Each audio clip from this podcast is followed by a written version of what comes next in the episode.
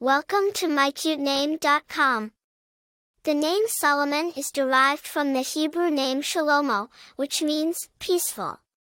It suggests a person who is wise, serene, and has a calming influence on others. The name Solomon has its roots in the Hebrew culture and is prominently featured in the Bible. Solomon was the son of King David and Bathsheba, and he was renowned for his wisdom and wealth.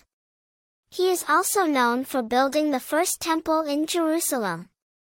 The name has been used in the English-speaking world since the Protestant Reformation and has remained a popular choice for parents seeking a strong, classic name with religious significance. Famous people named Solomon include Solomon Burke, an American preacher and singer who shaped the sound of rhythm and blues.